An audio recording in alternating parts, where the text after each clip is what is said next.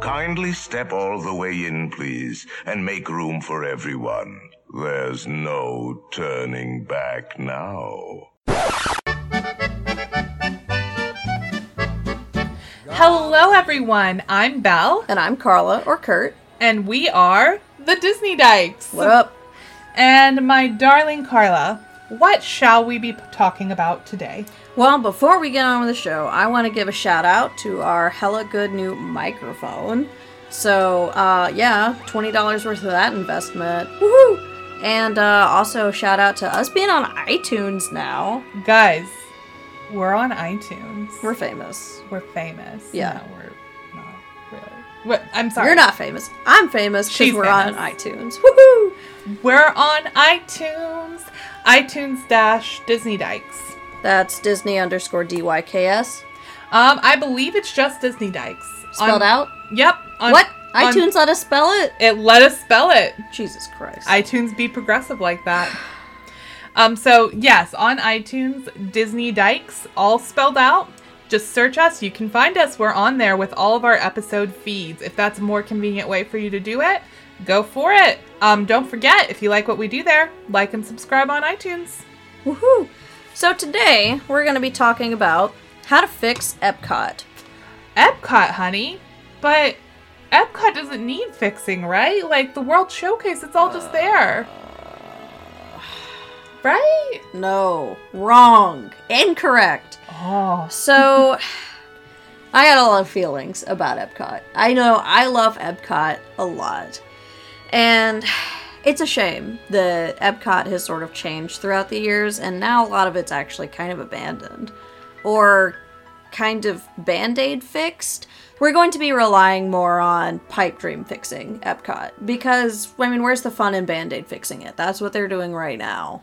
We're pipe dreaming, but in a realistic way. These are things we know Disney could do. But they, They- just won't for they- no reason. And they might not, but they might. Optimism. They are, they have said that they're going to put money into Epcot Center. Okay, at Disney, if you're listening, please listen to what I'm gonna say for the rest of this podcast because I got some hella good ideas and I want you to do it. Okay? Fix it. fix Epcot. And we're going to break this down in two parts because I feel that we should say Epcot Center is near and dear to our hearts.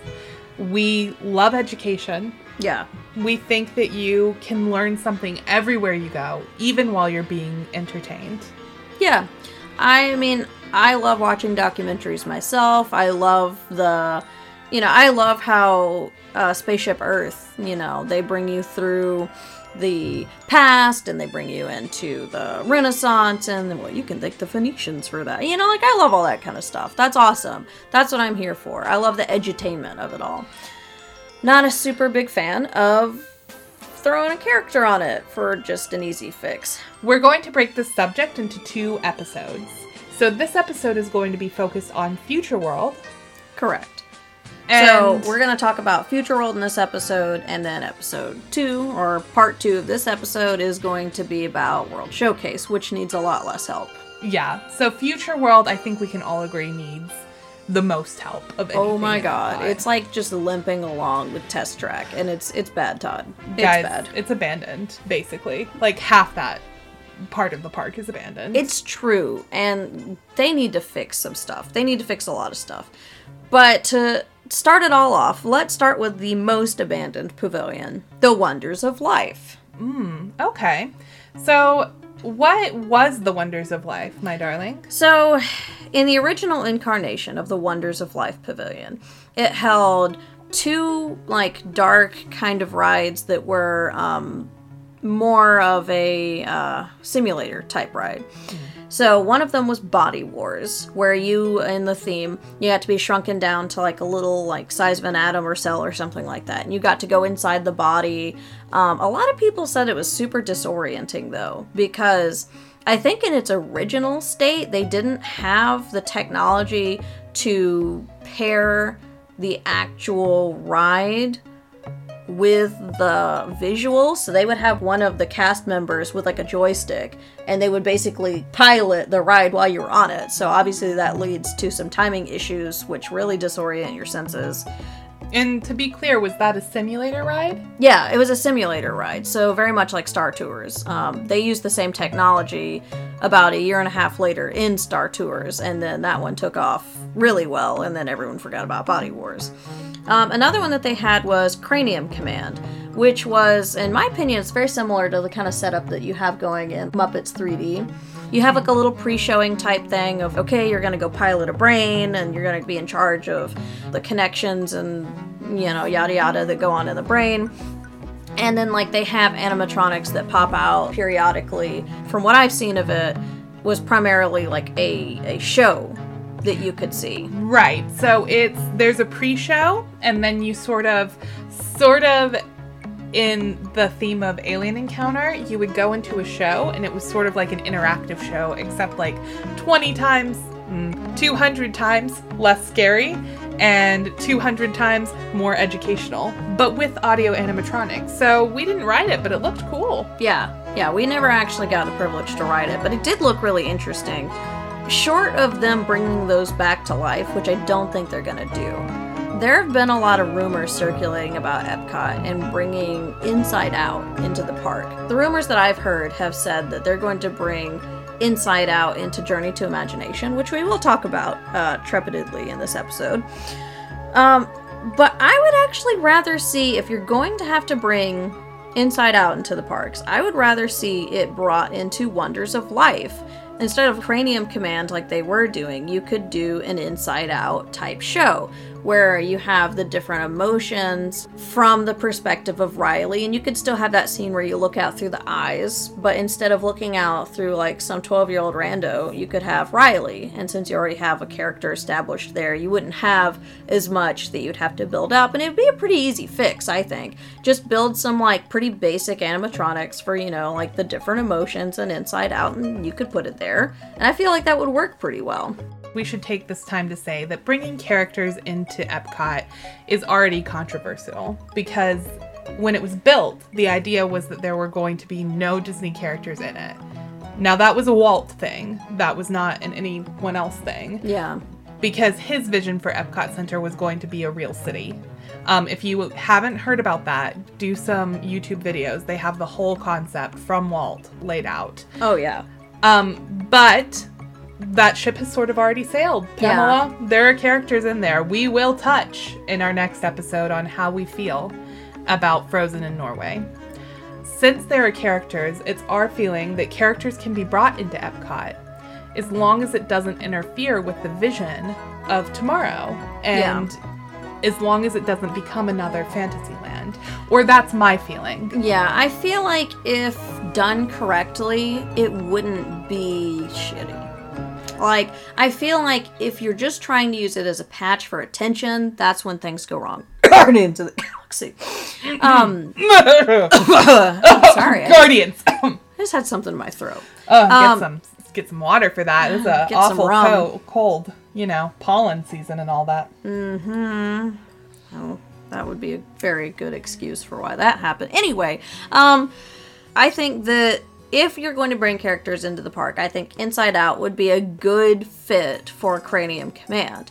Um, and I actually feel like if you are going to carry over the characters of Inside Out, you could make them cameos in Body Wars, but I feel like it would be interesting if you had like new characters brought in to represent, uh, say, like the respiratory system or the circulatory system or something like that, and then have I don't know, like some rando working at a desk being like, okay, well, I'm the control center of the heart, and I really have to be on pretty close terms with anger or um, fear because they really, you know, they put all this paperwork and all of a sudden I have to increase my productivity like a thousand percent. So I think that would be a really cool kind of thing. And then you could see how emotions play with how your body works, which I think would be cool. I think that would be great, especially if you themed it. Yeah. So you themed it like, you know, an inside out how Riley's head, like they have that central office sort of theme yeah. that's all colorful. You could just expand upon that. It'd be great and still educational. Yeah, I, I think so too. I think it would be easy to make it work in a not cheapo kind of way. Like in a not Fantasyland kitschy kind of way. Right, and I mean, you could still make that a simulator, a simulator ride if you wanted to. Um, you know, if you're going through, say, like the digestive tract or something like that, you could, you know, like, oh, oh, I'm being eaten. Maybe get fished out by like whoever is the manager in charge of your gi- digestive tract, being like, hey, you guys aren't supposed to be in here. Did um sadness send you or Uh, yeah, well, so what you're saying is it would not only work for Cranium Command, but it would work for Body Wars as well. Yeah, I mean, I would think that for Cranium Command, you would use the main cast of Inside Out, but for Body Wars, you could introduce a new cast of secondary characters with references and cameos to the emotions in Inside Out. I think that's good. So I think that's really what we had for Wonders of Life, wasn't it? Yeah, I mean, that's basically what I think they could do with Wonders of Life. I mean, I just, the building itself is so beautiful. I just, I hate that it's abandoned and they don't use it for anything except, you know, uh, a center for festivals and whatever they're possibly working on now in the future. Yeah, it's no longer a center for festivals. So, or they haven't used it this year, I should say. So, it is rumored that executives are there. Something is happening with it, for sure. Something is. I would, yeah, I would love for them to do something, anything with it, just because I have never been able to actually go into that building in Epcot. And I'm still very much on the fence of it, but for the longest time, Epcot was my favorite park. And so it makes me sad that there's places in Epcot that I've never been able to go and experience. But we're good. This is how we're to fix it. Yeah, And we're to fix it correctly. I So- can fix it. I can fix it. So let's go on, move on through um, Future World to the Odyssey restaurant. Okay, so the Odyssey restaurant. What it's kind of out of the way. So if you're coming off of the World Showcase, it's closest to the Mexico Pavilion. So it's kind of between the Mexico Pavilion and Test Track. Yeah, just right there. It's it's beautiful area with the water and stuff. They have really nice bathrooms. There are beautiful bathrooms there, and that's about it. Yeah, I mean that's basically all that guests get to look at. Um, it was a restaurant for the longest time, but I mean they basically had really kind of average food like the hamburgers, hot dogs, and like chicken salad. So it didn't really do well because it was kind of out of the way and their food was basic. and I hear it was overcrowded Mm. a lot of the times. Well, I think that part of it was it had pretty mediocre crowds, and then when they brought in a production of Mickey and the gang to do like a mealtime dance off type thing, then it brought in some crowds for a couple years, and then it started to decline again until they eventually just closed up shop. The interesting thing about this building is that it's actually not completely abandoned. It's still in continuous use, and it's been in continuous use since the park opening. And you might be thinking, well, I mean, yeah, the bathroom's open. No, the building itself, they still use it for the production of like all of the Mickey pretzels and churros and I mean that kind of stuff that is then traveled around the park. So they make all that stuff there. And what I think would be a really cool idea, kind of like if you've ever been on a dairy plant tour kind of thing. They have the glass mm. wall and then behind it or like a bottling plant. You get to see everything on the conveyor belts and how it's made like the and then it's filled with the milk and then capped. I would love to see a Disney equivalent of that where you get to see them rolling out pretzels. So, like, how do they get it in that shape? Like, let me see the molds, let me see the dough, let me see the thousands of Mickey pretzels going into the fryer or the, you Yeah. know, getting boiled at once or whatever. I would love to see that. And it would be a really cool attraction because you don't get to see what goes on behind the scenes in Disney kitchens. Not and without paying. I mean, but even then, It's staged. yeah, it's very staged. It's not really what's going on so much. Well- and I, I think it would be super cool, especially like you're going to bring in the different crowds of people too. If you think about, like, uh, honey, would you care to explain this one? Because you Yeah. phrased it better last night. So the concept for this is really good because they have these tours that you can seasonally do for food production at Disney and we know people are willing to pay for them. but they're very staged. Um, it's like someone having something pre done in an oven when they show you how they decorate their gingerbread thing. I don't want that. I want factory tours like Mayfield, where you see the mass production. You see, oh, how do they make these churros? How do they make these pretzels? How does it go from production to our plate at the theme park? And there are so many people who love Disney food, like the iconic, everything from the iconic Mickey ice creams to the churros to the pretzels to Dole Whips. And then they get really curious how does this get on my plate? That's an awesome way to do that. Yeah, and you bring in the foodies, you bring in the people who are just, you know, curious about how things work. And it would be a really good gift shop opportunity to like then have their whole they're doing this new like Disney kitchen line of stuff where you have the trivets that are Mickey hmm. and then like the spatulas and the plates and dishware and all that kind of stuff. Bring in the food and wine festival crowd too. Yeah, and it would bring in the food and wine festival. Like it's I think it's a brilliant idea. And I mean I know it's my idea, so I think it's a brilliant idea too. Well, thank you. So now I have at least two people, if you count myself, that think it's a brilliant idea. So, Disney, if you're listening, I want to see how you make your pretzels. Yeah, it would be amazing. It would just be so easy. You just put glass in there. Yeah. Like polish it a little bit if you need to, because I know guests seeing it, you're gonna want it to be a little bit more polished. But polish it, get some stainless steel in there, and just keep doing what you're doing. Add a cast member there to explain what's happening, and that's all you need. Mm-hmm.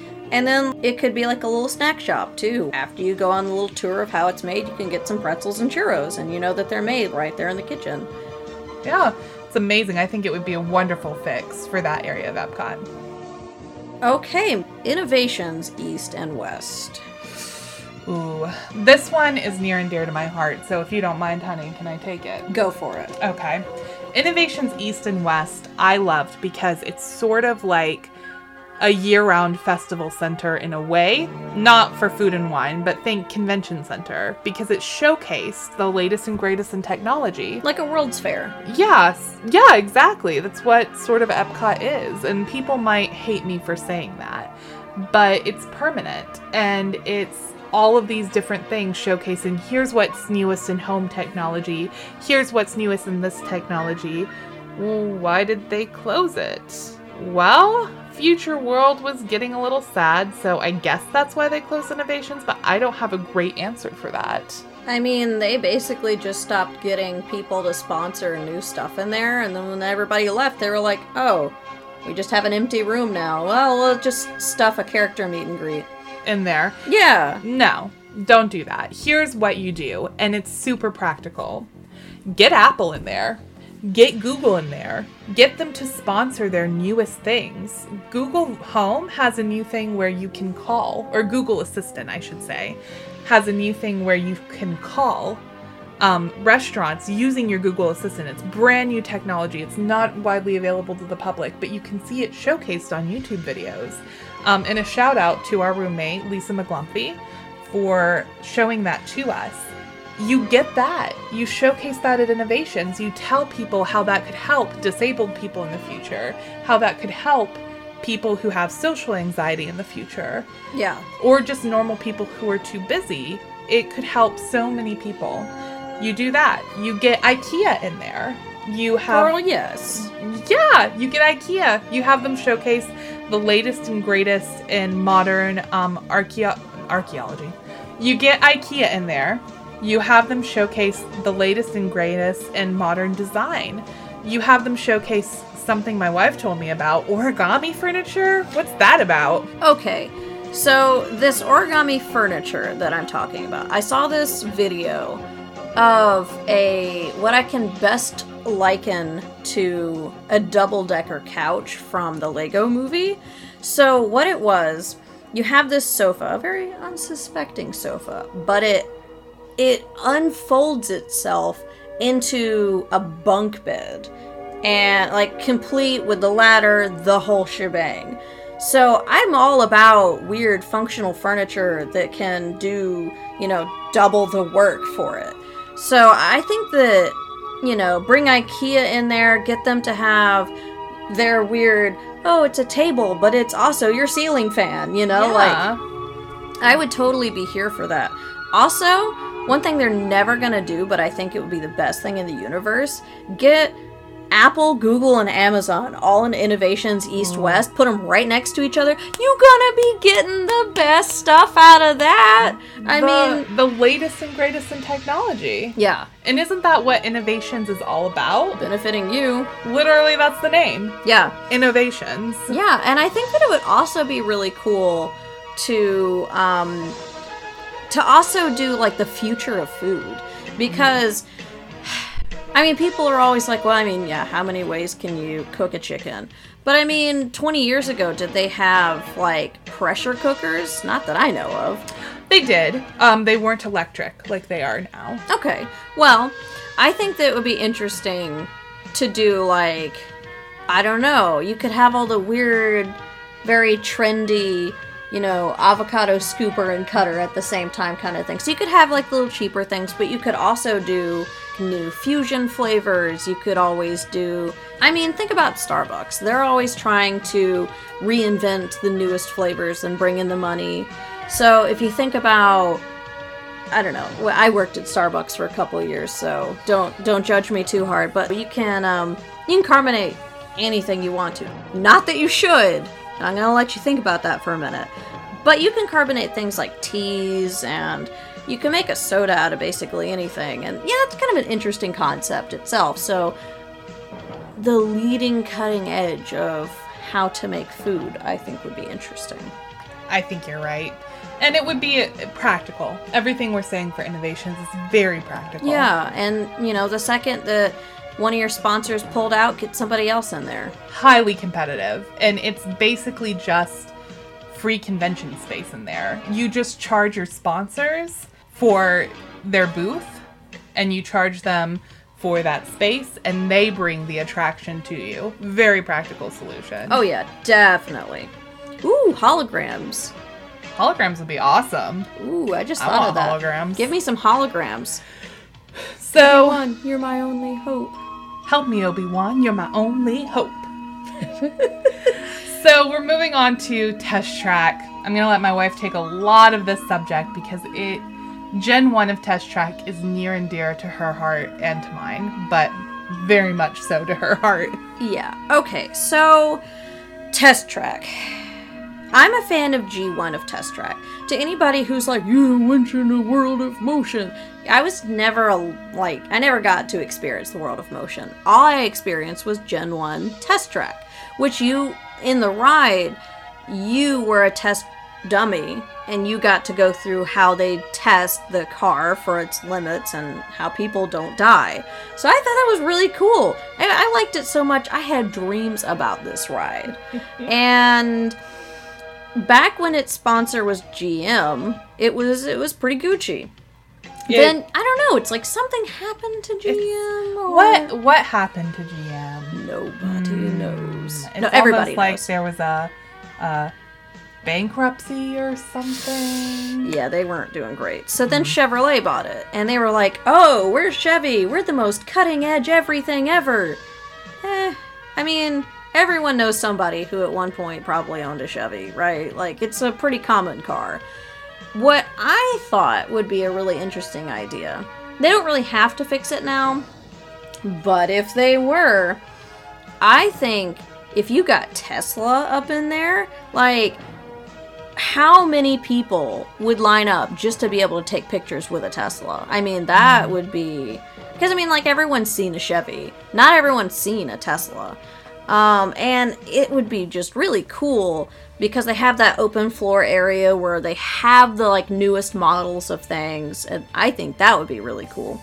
And in addition to that, you could you know, in the ride, you could even do maybe like a hover car or something like that. I feel like if you're going to try and make it super futuristic, don't just be like aerodynamic. like, yeah, people been studying aerodynamics for like ever. Can we can we maybe make this a little bit more exciting? I think that what they did was tie it into what uh, we see chronically through Disney now, which is we have to have interactive cues.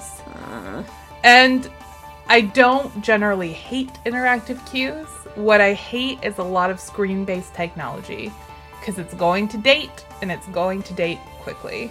Here's a shiny thing. Don't worry about how long you have to be here. Maybe poke this screen. Hey, look, it's shiny. Look at the shiny thing. Oh, and look, it impacted your ride experience No, it didn't. because the your car didn't know. You That's- speak only lies. That's lazy imagineering, let's be real. It and is. we're probably going to offend people by saying that. It looks really nice right now because it's newer, but give that 10, 20 years when technology has grown, it might not look as nice. Mostly it's just modern. I don't consider that to be great imagineering, and we're being picky. Yeah. I mean, yeah. We're being very picky because we still, nothing about that ride track changed. No. Except I think they speed it up sometimes. I think they do. Uh, they shorten it. Um, we see that with a lot of rides, particularly in very busy times. It's a it's an e-ticket attraction. And I miss the in the original ride they had the oh, how would your car do against like chemical stuff? And I don't know if I'm just imagining it, but I I feel like I very much remember a particular smell that that room had. No, there was a corrosion chamber. I think they probably did pipe in smell to that. and like I miss that. I Yeah. miss that that smell. And you know, for for diehard Disney fans, there's you know the Pirates of the Caribbean smell. There's the Soarin' orange smell. For me, I really miss that weird corrosion smell in Test Track. Wow, that sounds weird out loud, doesn't it? it's a memory thing. it is, but It I is. miss that. And now it's like the aerodynamic chamber, and every time I go through that part, I'm like, yeah, I remember when this was heating like corrosion. Well, and really that's just screens. That's all that is. There's Yeah. nothing extra or physical about it. I think you and I really enjoy the physical Imagineering suspension of disbelief. Well, because the heat ones, they had like a ton of bulbs in there and it was hot. Like, mm-hmm. you could feel that. And I feel like because it was a sensory experience, in addition to being just, oh, hey, look at the pretty red lights, I, I feel like that part's more memorable because honestly, it was just better. yeah. It was just better. It was more thought out, and I, I enjoyed the actual theming of it. And it's not that I don't love Test Track now because I do, but I just there's certain things that I will always miss about the That original. G1. But that's blue skying. Because Disney's not going to fix Test Track. It doesn't need to. How long are the waits for it? Long. Long. And we ride it every time we go to. Pro tip: do single rider line. Oh, yeah. Yeah, we did experience that last time we went. It. We, you break up Kind from of. the cars. You were like in front of me with like a family of three. Yeah, kind of. You kind of break up, but it will save you time, particularly if you don't have a fast pass. We went on that thing three Like, times back in a row. to back to back. Easy, guys. Easy tip. Yeah. Um, so moving on from that, because it's not a huge issue. Okay, everybody hold on tight because we're gonna talk about Journey to Imagination. This is a big one, and we have to tread with caution because we were not, we did not get the privilege of experiencing the original Journey into Imagination ride. Which everyone said was lit as hell. But we have researched it. I'm gonna be real, guys, it looks lit as hell. It does. So honestly, this may come as a surprise, or maybe it doesn't come as a surprise. Just, just revamp it. Pull a freaking um, tiki room on this one, and just bring back G1. Yeah, just do it. Like, take out all the new bullshit. Just make it the original Journey to Imagination with Figment and the Dreamfinder, and just make it what everyone remembers it to be. You want to play up the nostalgia of the 80s? Just remake it. You have Yeah. most of the stuff there. And let's not pretend that Disney doesn't work on nostalgia. It totally does. That's why the Tiki Room is still so popular. That's Yeah. why all of this stuff is still so popular. Everyone loved Journey into Imagination from what I'm reading. Bring it back. All of that ImageWorks stuff, let's talk ImageWorks. Okay, for the Dark Ride, I think we can both agree. Just bring it back. Just all of make that, it what it was. all of that ride tracking is still there. Just bring it back. So, for ImageWorks, the thing that I'm saddest about that I never got to see because I didn't even know it was a thing is the rainbow um god what is it? the Rainbow Bridge. The rain is it called the Rainbow Bridge? It's called the Rainbow Bridge. Okay, so what the or was is it called the Rainbow Tunnel? maybe it's the Rainbow Tunnel. It's the rainbow, guys. It's a rainbow. So what what this rainbow tunnel would do sounds like the coolest thing I've ever heard of. First of all, it would attract gays from everywhere. Let's not pretend like it won't. So it was like this big clear tunnel that it had the different colors of the rainbow in almost kind of a neon style projected onto it. Kind of like how, if you've ever seen the Thor movies, like the Rainbow Bridge looks, it had that kind of look to it. So you would walk through it, and a color would follow you through the tunnel. Like how when you go to the grocery store late at night and then all of a sudden the lights turn on when you open the ice cream part and it's like, ah, yeah, like that, but way cooler because it was a rainbow. And they had a face character for the Dreamfinder who had a puppet figment. And the whole thing was just really cool. If, um, if you've never heard about this before, there's a really cool picture of Michael Jackson in this tunnel where he's going through the the tunnel with the rainbow and it's honestly it is the coolest thing I've ever seen. And it's still there. They just put up a curtain in front of it. And, and they're like, eh, yeah, that part's closed. Oh my god, just reopen it. Just turn the lights back on. Well, um, let's talk about what they have there now, which is really just a band aid fix. Mm-hmm. It's a DVC club. The upper level, yeah, boo. We love DVC, guys. We're not members, but it seems really cool. But you can't just like put a DVC club membership lounge there and be like, we fixed it. All they literally did was put in a Coca Cola freestyle machine, some chairs, and walled up the rest of ImageWorks. Yeah. And why do that? It's all still there. That bridge is still there. Just turn it back on. The space is still there. You don't even have to work that hard. No. Just, just turn it back on. That's Yeah. all you have to do. Pull out a Figment and Dreamfinder face character, and that pavilion becomes the most popular pavilion in Future World again. At Disney, if you're listening, just try it as a soft opening for Oh, yeah. maybe a week and just see what happens. Watch the hype that builds up around it. And unpopular opinion, well, I, I don't think people care, but unpopular Disney opinion, stop trying to sponsor the Imagination Pavilion. Because when people run out of money, it's no longer imaginative. Just stop trying to sponsor any pavilions in Epcot in general. We've seen sponsorship fail. Just don't do it. It hasn't had a sponsor since 2010 when Kodak pulled out, and it shows. Yeah, don't put your own money into it and it'll get better. This is going to be controversial for Disney fans, but it's true. Corporations fail. It happens. I feel like in the 80s that wasn't the general consensus, but it's 2018. Corporation sponsorship will fail when that corporation decides to pull sponsorship. For a little bit of insight into the gravitas of what I'm trying to get across is when you think about Epcot, you think about Spaceship Earth, and then for the diehard Disney, you think about Figment. Now, for something that isn't the actual icon of the park, a ride that has pretty much the secondary and most obvious character to Epcot hasn't been touched in eight years. Yeah, and everyone hated their refurb with the Imagination Lab or whatever fucking thing it's called. It, it just keeps getting worse. Guys, we wrote it. It's bad. We wrote it before they put Figment back in, I'm pretty sure. I don't even remember. I just remember, like, it was too boring to even sleep through. It was it was ridiculously boring. And I don't, I just, I, I don't remember anything about it. I don't remember anything about it. I remember writing that and the whole time thinking this is a waste of my time. And at Disney, we're not even nostalgic. Like we didn't do this. We didn't do this with Figment and Dreamfinder. But we really want to. Yeah, I mean, there's a comic that has Dreamfinder in it. So, like, they're being a tease. They know what's up. They know what people like. They just don't won't sink the money into it, but they need to. Sink the money into it, fix it, and watch how people flock to Future World. Yeah. You want to talk about Pandora? How, and how Animal Kingdom used to be considered a half day park, they sunk the money into Pandora, and look at that now. Oh, girl. Look at that now. At Disney, just bring it back. And people will come to your park.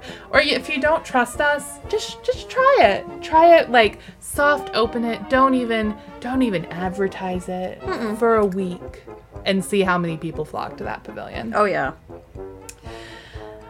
Moving Getting on. on. it's a hard topic, guys, because that pavilion looks like it was beautiful. And my heart goes out to the people who, if that was your pavilion, I'm so sorry they changed it. If they touched the Haunted Mansion, I would be in tears. There would be blood. yeah, there would be. Don't change my Haunted Mansion. So, moving on. Oh, Um, I feel like that was an awkward transition. You were just like, so discounting you. no, no, no, no, no. they'll just never do it. Like, they'll be haunted forever by Walt. Oh, he would haunt them. He would haunt them. Mm, Just be in the Haunted Mansion, like, no, what is this? Change this. You know, eventually, we, uh, for for October, look out for an episode about Disney urban legends and ghost stories. Ooh, especially focusing on the Haunted Mansion, which we know is my thing. It's my thing, too. It's, It's- just a our lesbian thing. thing. It's a lesbian thing. Apparently, it's a lesbian thing. Shout out to all the lesbians who like the Haunted Mansion. Well, we're actually pansexual. It's true. Moving right, Right along. Moving Moving right right along. along. So the land pavilion. I really don't think this needs much work, but they had a Circle of Life film that was kind of weird and out of place. And my usual fix is if you don't know what to put there and it's Epcot, use WALL-E! Hey! That idea sounds familiar. Anyway, I just think that if you did some kind of like, oh no, the world is like too garbaged up right now, we can never do anything, and then have like the like the end credits of WALL-E where they're going through and like fixing it and learning how to grow and do that kind of stuff. Do that with WALL-E and make it like a really cool film. Maybe even have like an animatronic that like guides you through the show or something like that. It could be Eve. It would be hard. It would not be a lot of money um, to do it. The animatronic idea I really like, and I like the idea of it being WALL-E because from what I hear, um, an environmental fav- fable. What is it? The Lion King, an environmental fable. I think it was like the Circle of Life. Or, I don't know. I don't even remember what it was called because we never did it. It's an environmental film with the Lion King, and from what I hear, it doesn't do edutainment well. You could do edutainment there well, and I love the idea of it being an environmental film. But you put WALL-E on it, like my beautiful wife is saying, she is so right about putting WALL-E on it. Because WALL-E feels like Epcot. WALL-E does feel like Epcot. Watching WALL-E makes you feel like Epcot. It's just I don't know, it's just like a weird observation I've had, but it's true. Um, so clip WALL-E in with photos of real life environmentalism progress. yeah. and you could do it well and it could be it could both acknowledge the problems we face and the hopefulness of fixing them It's true. And honestly, I think that's the only thing that you need to fix about the land pavilion because everything else has just got it going on. yeah Like, we love the rest of the land pavilion I mean, like my my wonderful wife has pointed out that the cafeteria could use a little decorative sprucing, but aside from decorative sprucing, don't change the food. It's great. yeah um the the area you eat from the restaurant there what's it called the restaurant we love Se- le- Sunshine. sunshine season Sunshine season. Let's try that again. The um, seating area for Sunshine Seasons sort of just looks like a mall food court, and I think you could just do a little bit better sprucing, but don't change Sunshine Seasons. The food there is the best. If you have never tried Sunshine Seasons food, it is just super high quality food. It really you, is. You wouldn't think it because it looks like maybe like an IKEA like food court type thing. Okay, but IKEA food's good too. Okay, you're right. Bad. But it looks it looks like it wouldn't be the best food, but it is. Anyway, obviously, I have a lot of feelings about WALL-E, and another thing that I think would really do wonders with WALL-E, uh, Spaceship Earth. I know we already touched on this a little bit in um, our episode about underrated Disney movies and WALL-E. But we about to get specific. Okay, Spaceship Earth. So it. First of all, Spaceship Earth, if you don't know the actual ride, it's the big circular thing that Epcot is known for. Now that that's out of the way. the geodesic sphere that that holds spaceship Earth. It's not a golf ball. It is a geodesic sphere. So it's a golf ball. No, it's a geodesic sphere. I like that golf ball. No, don't do this to me. I would say don't change a thing right up until the scene where you get to the top of the geodesic sphere and you see the Earth. And he's like, now we enter the dawn of a new era. So, what will your future be? Yeah, when you're looking at the Earth and you hear the wonderful lady saying that, why not incorporate the scene from Define Dancing? And you have WALL-E and his fire extinguisher and Eve and their like trails of astro stuff. Make that around the Earth, and then instead of looking at some tacky clip art thrown together, just literally uncover just take down the sheet, Disney. I'm begging you. I'm begging you, just take it down. It's right there. For anyone who doesn't know what I'm talking about, there is a really terrible clip art presentation that Siemens threw together where it's like, What's It's your future of tomorrow? Woohoo! And it's, Awful. The technology is horribly incorporated. it looks like it's something made out of clip art. It's It- really bad. It does. It has no place there. No place. It doesn't because you've just spent 15 minutes looking at beautiful, like, animatronics that are, are breathtaking and show different stories and emotion, and there's so much work put into it. And then, And then it's just like thrown together like, well, we ran out of time and money, so have some clip art. it's like what happens when you're trying to write a paper and you've really put together a well thought out thing, but you realize you have 10 minutes left until the deadline to Dropbox, and you have to write a conclusion, and you just. It feels half baked. That part feels half baked. It's so bad. I it's tune so out. bad. We, we've gotten to the point where we don't even do it. We just sit there and look at the lights. It's true. It's more entertaining to look at the lights because it'll just decide something for you. Although, story time. The most fun that that's ever been was the Mm. time that Belle fell asleep in Spaceship Earth. I was tired. I was. It was a long day. I love that ride, but it was such a long day, guys. In the beginning of the ride, they take your picture for this clip art thing. And she had fallen asleep with her head at an angle. So at the end, where it's like, Ho, you're a future. What will you become? Belle scuba diving, living in a wonderful eco friendly greenhouse.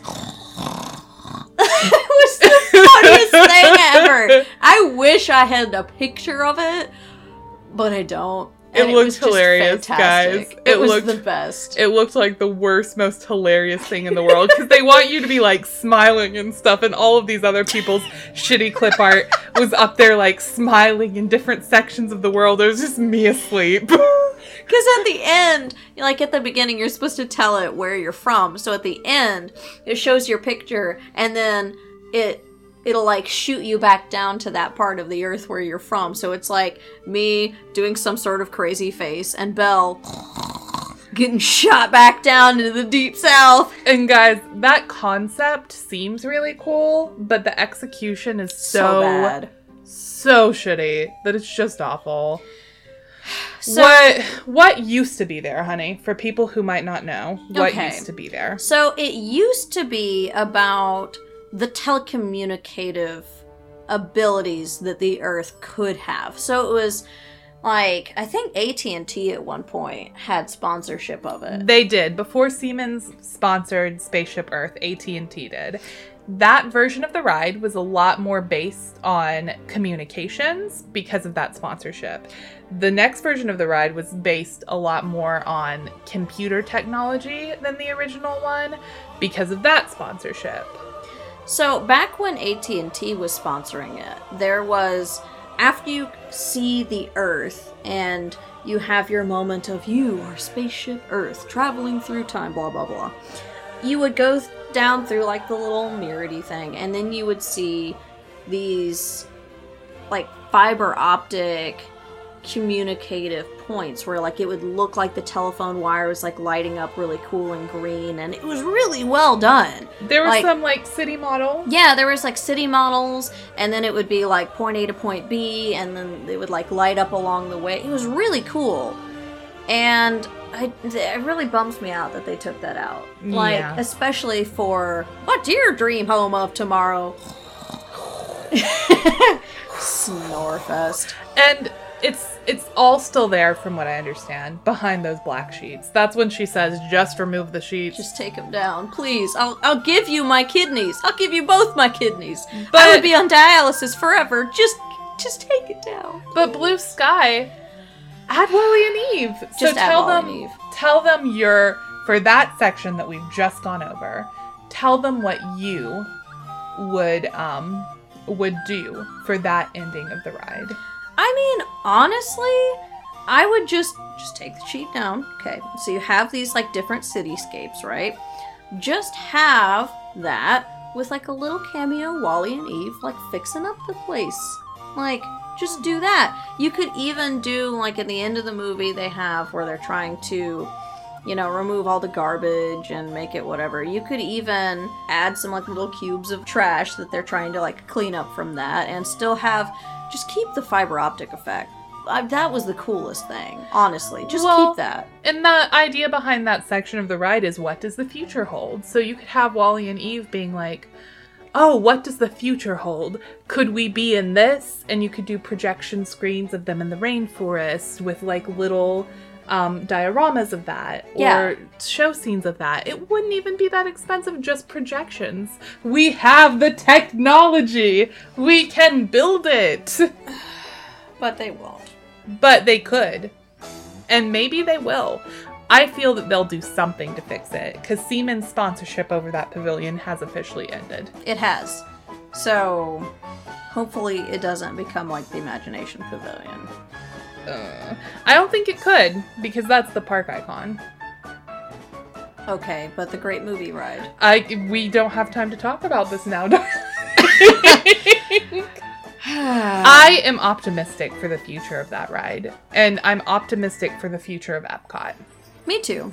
Because they're gonna bleed a lot of money into it, and I really hope they do well with it. And we know for a fact that they are bleeding money into it. We have seen all of those press releases saying they have big plans for Future World. It's true. And I just hope that those big plans do not involve slapping a character that's popular at that moment on it and calling it a day. So, Mission Space is a simulator ride where you get to be launched onto Mars, and it's actually it's a, it's cool, but it has a tendency to make a lot of people nauseous. Um, you can't ride it if you have like heart issues. If you're me, you can't ride it because it makes me motion sick every time I've tried to go on it, and it has been several times. And like it's a really cool themed queue. I like their queue. It's a cool themed ride, it's just too much. Yeah, and then they have like the little baby ride version of it where they don't do the simulator and you just sit there, but then I feel like that's kind of boring. Yeah. They are updating the ride. Um, the video is going to be updated because the CGI on that is really outdated and they needed to do something with that. But pipe dreaming, I would love for them to do a space dark ride where you get in some kind of like omni mover type thing where you know maybe it's a, a land rider kind of like a moonlander type thing or maybe it's even like a future hovercraft kind of something you know something creative and imaginative and go through like different realms of space where you get to see the cosmos and then like you land on some planet and then in a non-alien encounter type way find some sort of new life form where it's like oh cool we have this new thing and you know now he's going to be friends with humanity and we have so much to learn. I think that would be really cool but i mean i don't think they're going to do that because they're going to update mission space but i would love to eventually see that become less of a thrill ride and more of a hey space dark ride because you could do some really cool stuff with that with just minimal animatronics and good tracking I would I would tend to agree um, for that ride. So, the seas with Nemo and friends. Okay, so the seas with Nemo and friends. Um, backstory: I love dolphins. I went to SeaWorld a lot as a kid. I know it's problematic. I could make a whole nother episode about that. But what it did was inspire me to love um, marine biology and love environments and love the ocean. Um, the Seas with Nemo and Friends, I actually like that they put Nemo in there because the living seas, love or hate what I'm about to say, was getting a little stale. So they- they weren't quite the living seas anymore? They really weren't, guys. What they're doing now, though, I think is going to make two people happy the purists who wish it were just still the living seas, and the people with kids who want to see the characters. I like that Finding Nemo is sort of immersed and like fused with the original concept of wanting people to understand marine life. Now tell me, honey, what is it they're going to be doing? What they're going to be doing is they're going to be adding the Institute from Dory. What's it called? Think it's the Ocean Institute. The Ocean Institute from Finding Dory is what they're going to make that main drag. So after you get off the seas with Nemo and friends, you go into the Ocean Institute. This is what they're going to be doing. And they're going to just be retheming that part of the pavilion that was the living seas that they didn't they added some finding nemo stuff to it but they didn't really immerse you in it they're going to be making it the ocean institute immerse you in it and retheme it which i think is perfect because i love that part of the living seas because they have demonstrations last time we went they had um, demonstrations with the dolphins on how they could recognize different kinds of fish to me that's what epcot center is about And that was really cool. it was amazing, guys. And there were people with kids there watching it. It was Yes. great. The and you had to applaud for it. You had to applaud for the dolphins. It was very interactive, and what a neat experience. We just happened to catch it. It was great. So, at that theming there, and I think the Seas Pavilion is wonderful. And I have been told that it is the Ocean Institute from Finding Dory. the Marine Life Institute. Oh, sorry. It's the Marine Life Institute from Finding Dory. So you go in and you have all of this wonderful theming, and you could really make it like the movie and still make it educational and still make it that fun, immersive experience where you actually learned real life things and you carried that knowledge with you from the park into your day to day life. The only thing that I hope that they radically change about it is the murder seagulls. Oh, those things are scary, my dudes. They have scared me on multiple times. They will give you anxiety and all sorts of PTSD. Story time. So, the first time that we went to the seas with Nemo and friends, we did not realize that the sculptures outside of it, the seagulls, are actually animatronic. So we're just minding our own business and they're motion activated. So we're just walking along, walking along. And what do you hear? Mine! Mine! Mine! Okay, let's set the scene. We're walking along. It's a beautiful day here at Epcot. Tranquil. We're going into the seas. We're wandering around wonderstruck. Oh, what's this? The seas with Nemo. Mine! Ah! it was startling. It was like all all of us had like a jump scare. It was traumatic. It was traumatic. Traumatic, traumatic. Especially because nobody had been around when we were going into it, so we didn't get the luck of watching somebody else get scared out of their skin. Mm-hmm. Mm-hmm. Please make those stop, guys. Just turn that off. Please, Please just turn that off. I'm Please. scared. Other than the murder seagulls, I love the um sea, the Seas Pavilion, and I would love to see them make it um that Ocean Institute from Finding Dory Yeah, I think that would be really cool. because that is a real place, my dudes. Really? Yeah. So the Institute in Dory is a real place. It's based on a real place in California. Oh snap! See, I didn't know that. So you could have all sorts of real life tie-ins with that. The more you know. The more you know. Okay, and our last thing on our list today to talk about. oh boy. The Energy Pavilion? Buckle up, guys, because it's about to get deep. Okay. It's a rant. So- Rant alert! Alright, everybody get out your soapboxes, because here we go. They're going to replace Ellen's Energy Adventure with Guardians of the Galaxy. We should say that process has already started. Ellen's Energy Adventure is closed. If you are unaware, I am sorry that this is the way you had to hear about it if you loved that ride. Yeah. So they're going to replace it with a Guardians of the Galaxy roller coaster. And I get it. They want they want thrill rides and I love Guardians of the Galaxy. I just I don't think it's the place for Guardians of the Galaxy. It doesn't belong in Future World. What? Who said that? Yeah, we said that. We're saying that again. I, it doesn't go in Future World.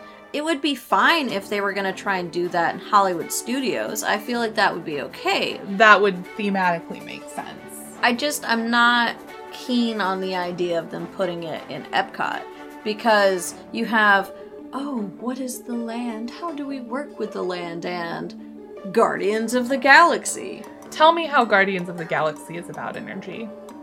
It's not. Yeah, you can't reverse imagina- imagineering bullshit your way into that one. It's not even sort of about energy. If they were gonna have to do a Marvel tie in, what they should have done was Wakanda. Oh, let's be real, guys. Wakanda would have been an awesome energy tie-in. You And we already know Wakanda forever, so you could talk about like you could talk you could showcase clips from the movie of them being like this is how we have like sustainable energy forever and then show clips of real world tie-ins of like or like real world things of how we're working for sustainable energy. yes, and it would it would be a good movie tie-in. You could still talk about energy and preservation, and you could talk about cutting edge technology. Why not Wakanda? Wakanda forever. Wakanda forever. Uh, we're too white for, to be saying. We are that. we are way too white to be saying Wakanda forever, guys. I'm sorry. We apologize. I apologize. I apologize for nothing. So, in in light of them doing Guardians of the Galaxy, I mean, Uh, we can't even blue sky this one. It's happening. it's happening. It's happening now. And we I want to be very clear that when Guardians of the Galaxy came out, I loved that movie. But it's short-sighted to build things that are just based on the most popular fad as long-lasting multi-million dollar rides because they will get stale. Those fads do not last forever. That is short-sighted. Using what's the most popular fad is what is what um the com- Disney's competitors do. So Are we not allowed to say Universal? it's what Universal does. Let's just go ahead and say it. Using the latest fads in entertainment is what Universal does. And that's fine. There are people who love Universal. Uh, that's typical, like, that's great for them. I'm not one of those people. Don't hate me. It just, Disney is different than Universal. Disney builds themes, Disney builds lands, and Disney is all about suspension of disbelief. And I'm not sure that the most popular fad has a place in that, unless you're going to Imagineer the absolute shit out of it. And you're going to build that whole land. And by that I mean Pandora. Yeah. Pandora is beautiful. Who who's like a huge fad fan of Avatar? Nobody. No one. But Pandora? I'm sure somebody. Oh, okay. So like one guy out there somewhere. Is like the biggest fan of Avatar ever, even before Pandora. But Pandora, solid Imagineering. They did that wonderfully, like beautifully. And it stands without the movie. It stands without the movie and it makes sense in the park and not just a band aid fix. Oh, we're just gonna come up with some vague way it makes sense. No, it Imagineering thematically fits in to Animal Kingdom, and really it's because Joe Rohde's a creative genius. Let's he is. He is a creative genius. If you have ten thousand dollars, you can go on a safari with him. Guys, you can, and I wish I could. But But our GoFundMe page, and www.disneydykes.gofundme.com. Oh my god, someone's gonna try that now. Oh god, guys, please don't. We don't really have a GoFundMe. I mean, if you just want to give us your money, you can. It's not going to happen, but I really wish Disney would look past the short-sightedness of band-aiding on the most popular attraction on things.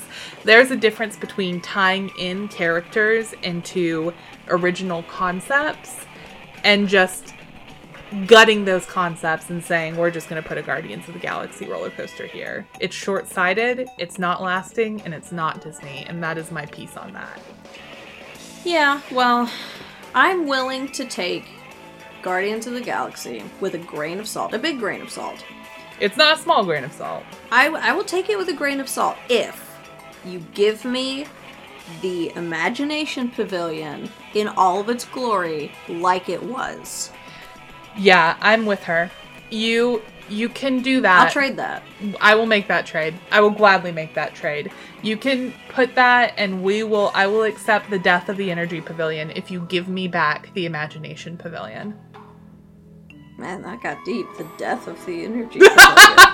Jesus Christ! They went in and they killed Ellen DeGeneres. no! No, Ellen! Lesbian icon, save Ellen! No, Ellen's dead.